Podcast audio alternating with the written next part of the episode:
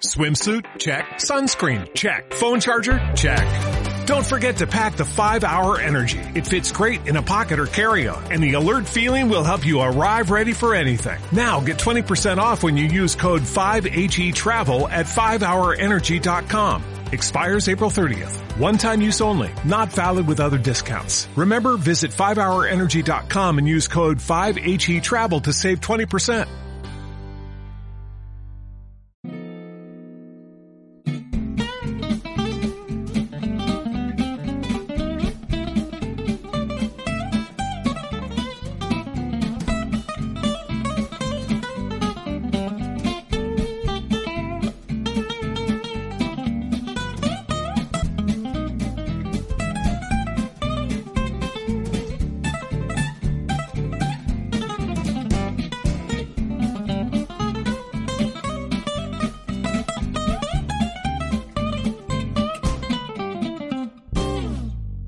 Hola, soy Noel Ceballos y esto es Los Hermanos Popcast, el programa semanal sobre cultura pop en GQ. Me acompaña como siempre Mato Crítico. ¿Qué tal? ¿Qué tal desde la soleada Coruña?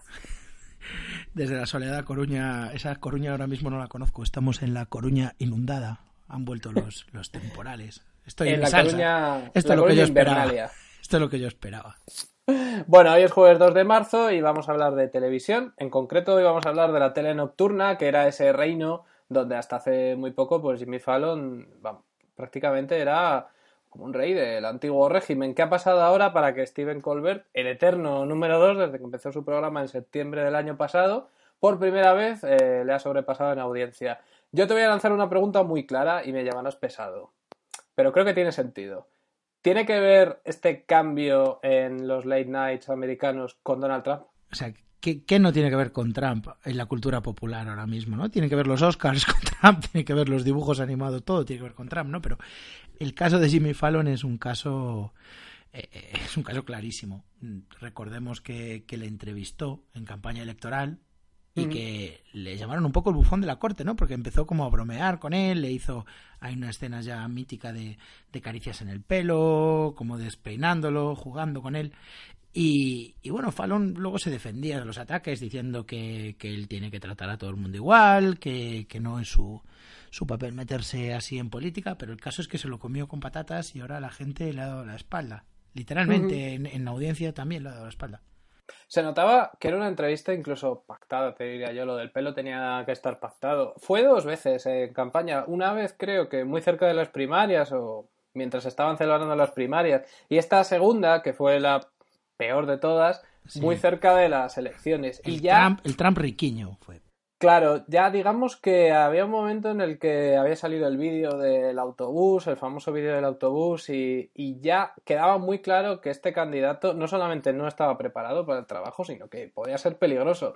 Y la tónica general del resto de los late nights era eh, intentar ponerle contra las cuerdas y Fallon tenía una oportunidad de oro porque el tío estaba visitando su programa y lo que decidió pues fue eh, una palabra que me gusta mucho que fue normalizarlo. Lo presentó, pues eso, lo que dices tú, el Trump riquiño, su cara amable. Hay algunos analistas que dicen que realmente este tuvo peso en las elecciones porque Fallon es un programa que ve todo el mundo. O ahora ya lo ve menos gente porque eh, Stephen Colbert lo ha superado desde que, desde que Trump juró el cargo en, en enero. Sí. Eh, y lo ha superado haciendo todo lo contrario, porque cada vez eh, se mete más en política, cada vez recuerda más a su anterior programa y los chistes que hace de Trump son absolutamente combativos. Yo creo que solamente eh, Samantha Bee, que tiene también otro late night, en este caso es semanal solamente, se puede comparar al nivel de agresividad que está teniendo el humor contra Trump, pero bueno, es que son los tiempos que corren y es lo que quiere ver la audiencia, cada vez se demuestra más con los datos en la mano, ¿no?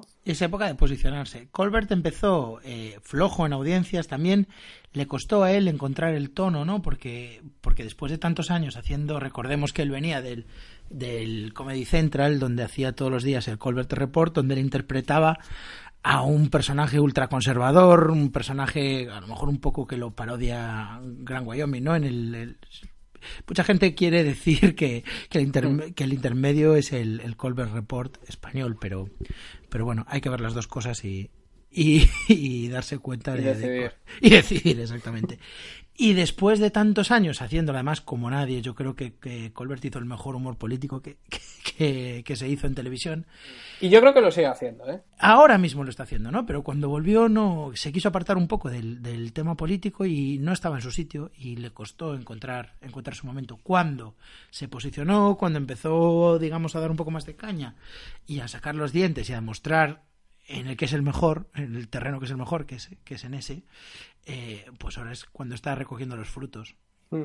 Hay algo muy que, le tiene que tener muy en cuenta a Colbert, que es que jamás intentó imitar a Fallon en su terreno, jamás empezó a convertir el late night en, en básicamente un hormiguero, que es, que es lo que ha hecho Fallon, que es un tío que yo seguía y admiraba mucho en su anterior programa, en una franja horaria distinta, pero cuando heredó el Tonight Show, eh, decidió convertirse en, en, el rey del paladar medio y, y, lo que hace él con los famosos, que siempre se lleva los de perfil más alto, eh, pues son simplemente pruebas y juegos estúpidos como se pueden ver en el hormiguero. Colbert no ha hecho eso, de hecho, donde más incómodo se siente es en las entrevistas con los famosos. A él le gusta entrevistar un tipo de perfil más intelectual y a veces sí. se ve que cuando, cuando le toca una estrella de Hollywood o de la tele, pues el programa se resiente un poco porque él no está cómodo con eso. Sí, pero... las mejores entrevistas con Colbert son con, a lo mejor con científicos, con sí.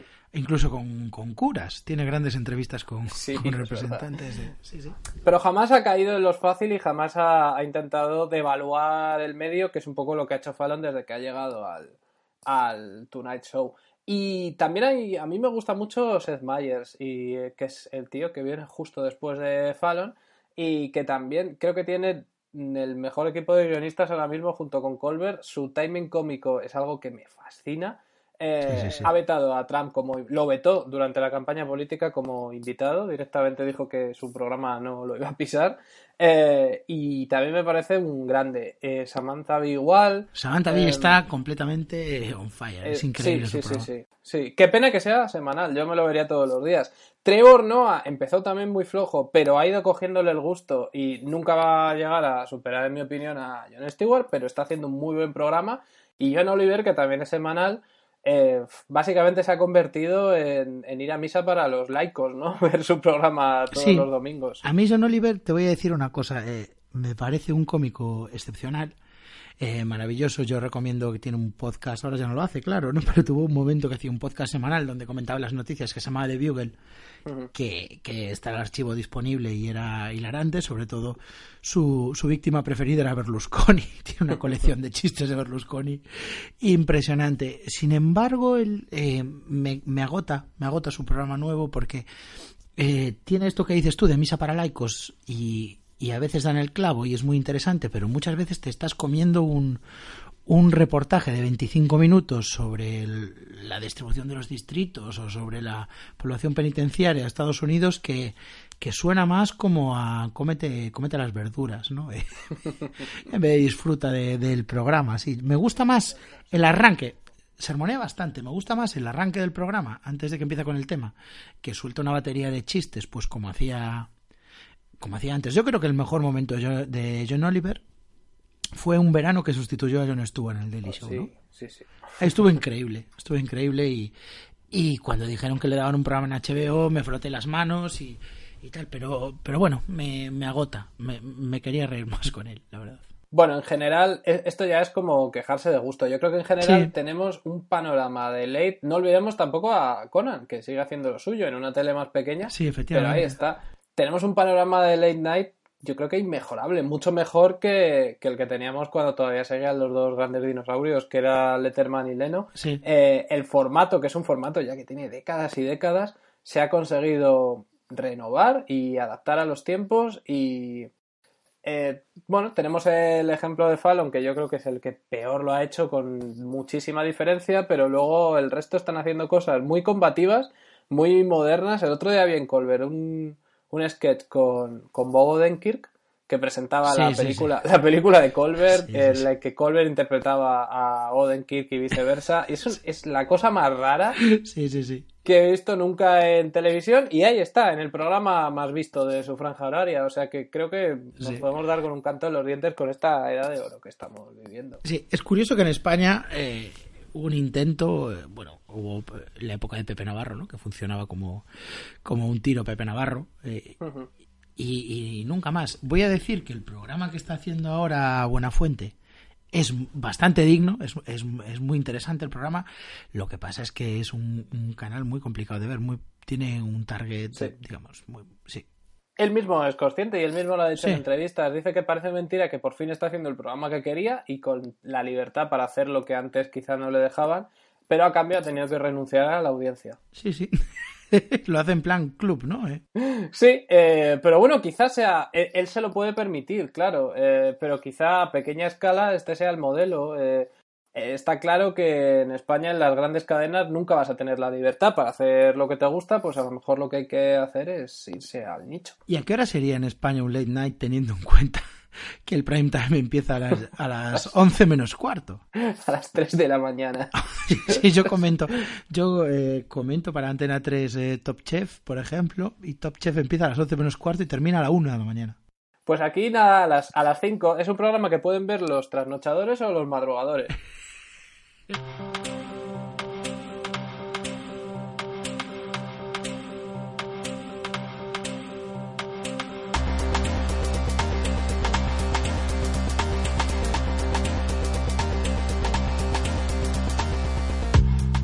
Bueno, llegamos a las recomendaciones. Además de todos los programas que hemos mencionado antes, tenemos más recomendaciones. Y empiezas tú, Emato. Emato recomienda el, nuevo disco de Yo Crepúsculo. Yo Crepúsculo está en una racha eh, alucinante, lleva sus tres últimos discos, eh, que por cierto, he de decir que me encanta cómo titula los discos Yo Crepúsculo, ¿no? Pues Escuela de Magos y, Nuevos Misterios fueron dos discazos y este es un nuevo disco que se llama Disco Duro. Tiene una portada que a mí me encanta, a ti no tanto con eh, una tipografía hecha de cosas duras, sólidas, y es un disco, voy a decir, muy sólido, ¿no? lleno de, temazos, tiene está últimamente con, con, sonidos más electrónicos, más discotequeros que están aquí, pero también hay muchos, muchas cosas nuevas, ¿no? Tiene una aproximación al flamenco por, por vía de Game Boy, en un demonio con piel de cordero, tiene Esto es lo que hay, que es un tema que me recuerda a Fleetwood Mac, me encanta eh, Esto es lo que hay, y luego los temas que nunca faltan, ¿no? Te voy a pinchar, música para adultos, eh, Burger, esto hay varios para la colección de, de éxitos de Yo Crepúsculo. Hay una canción que se llama El Dicho, que en mi casa eh, está pegando a nivel cantajuegos con la niña, ¿eh? está, está petando mucho. Y, y, bueno, disco duro, lo nuevo de Yo Crepúsculo, tan bueno como, como siempre.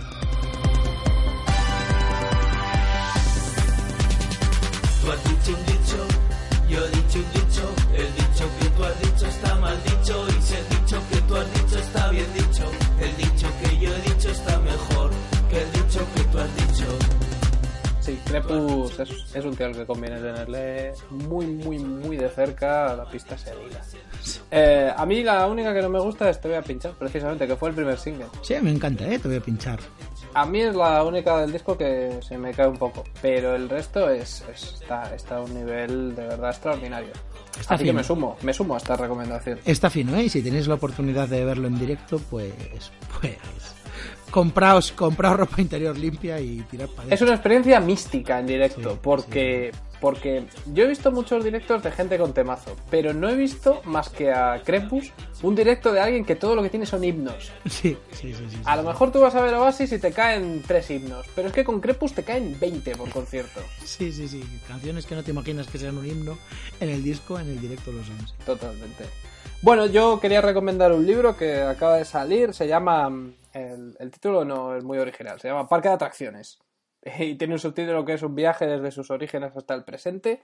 Está escrito por Marco Besas, que, que ya tiene un montón de libros sobre Madrid oculto, eh, que se llaman así, Madrid Oculto 1, Madrid Oculto 2 y Madrid Oculto para niños, y ahora se ha puesto ya directamente con el Parque de Atracciones. Eh, está coescrito por Héctor García y Ediciones La Librería. Em, ¿Por qué está bien? Porque es yo creo que la historia más completa del parque de atracciones que ha caído en mis manos jamás. Por el material fotográfico que tiene, alucinante de cada una de las épocas, desde finales de los 60 hasta hoy mismo. Eh, y porque em, realmente todos tenemos una atracción que recordamos de nuestra infancia y que ya no está y no sabemos exactamente cuándo abrió y cuándo cerró. Ahora con la Wikipedia, con la Biblia del parque de atracciones, pues ya lo sabes. Y, Ya lo sabes. Pues, pues, Vi- si- Viene si cuando estuve Madrid- yo con mis padres en el 84. Es que eso es lo único que falta, claro. Luego lo tienes que llenar, tienes que llenar la historia oficial con tus historias personales.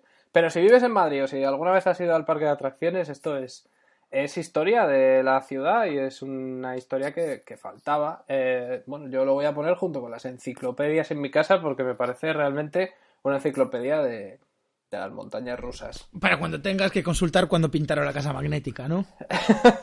sí, sí, sí. Mola mucho porque además la sección del pasaje del terror está en Oh, qué guay.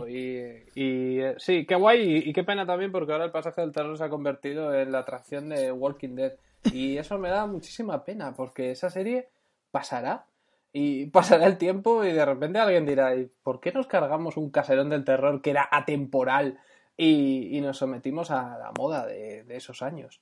Pues, pues ahí está, la atracción de Walking Dead. Eh, que te tranquilice pensar que Walking Dead no va a acabar nunca. Ya, También es verdad. es muy probable que no acabe nunca. En el 2100 todavía seguirá la temporada 94. Bueno, pues esto ha sido los hermanos podcast de esta semana. Nos podéis encontrar en arroba hematocrítico y arroba noel ceballos con barra baja. Nuestra editora sonora, productora y autora de todas las canciones originales, como siempre, es Nus Cuevas, eh, que es la maga del sonido aquí en esta casa. Y bueno, eh, también estamos en Facebook. eh, si lo escucháis por iTunes, podéis suscribirlo, o suscribiros o votarlo, porque eso nos ayuda mucho. Y recomendarle el podcast a todas las personas que conozcáis también nos ayuda. Nos ayudamos mucho. Necesitamos vuestra ayuda. Votando cinco estrellas a todo. ¿Por qué no? bueno, eh, hasta la semana que viene. Adiós. Temple University is ranked among the top 50 public universities in the U.S. Through hands-on learning opportunities and world-class faculty, Temple students are prepared to soar in their careers. Schedule a campus tour today at admissions.temple.edu/visit.